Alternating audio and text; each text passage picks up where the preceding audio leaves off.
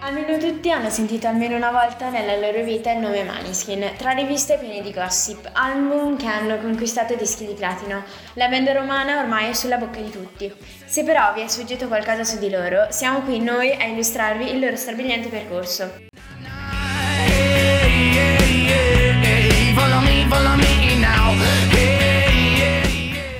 Dalle basi, i nomi. Il cantante Damiano lo possiamo definire il più particolare degli ultimi tempi. Poi c'è Thomas, il chitarrista, con i suoi capelli ramati illumina tutto il palco. Ethan, il batterista, tanto timido quanto energico, rende l'atmosfera unica.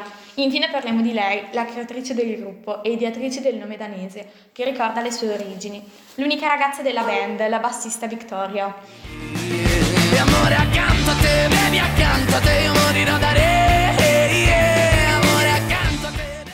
con il loro percorso che parte con un'esibizione X Factor. Il loro giudice fu Manuele Agnelli che li portò al secondo posto. Posso dire di averli votati durante la loro permanenza X Factor. Io li ho sempre seguiti dal primo giorno fino ad adesso. Tu che ne pensi di loro? Beh, penso che l'Italia grazie a loro abbia una grande fama, ma ci saranno sempre persone che diranno di loro il peggio. È ovvio che la musica non piaccia a tutti, ma non si può negare che sono molto bravi. Anch'io la penso come te. A me piace moltissimo la loro musica, mi mette tantissima grinta. Sì, cioè alla fine hanno spopolato tantissimo anche sui social, come TikTok, dove le loro canzoni erano veramente ovunque. Già, erano veramente ovunque, nelle radio, su TikTok, su Instagram e così via.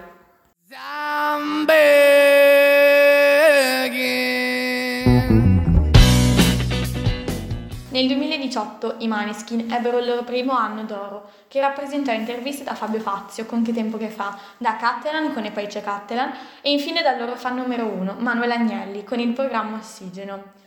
Quell'anno il loro brano più famoso fu Torna a casa, che scaturì un po' di domande da parte dei fan, che si chiesero chi fosse Marlena. Questa canzone li fece tornare a X Factor come ospiti, grazie a milioni di ascolti.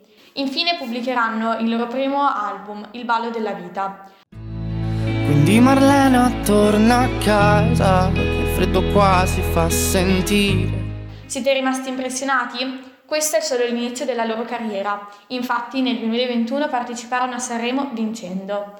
Se volete qualche chicca in più, parliamo dei loro vestiti, aderenti e molto particolari, che fanno capire subito chi ci sarebbe stato sulla prima pagina dei giornali di gossip.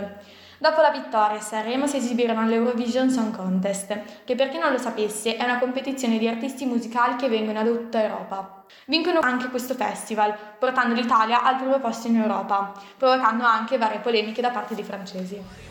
Sono fuori di testa, ma diverso da loro, e tu sei fuori di testa.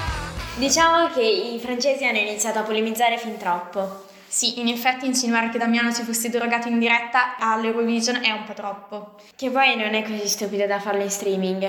Sì, esatto.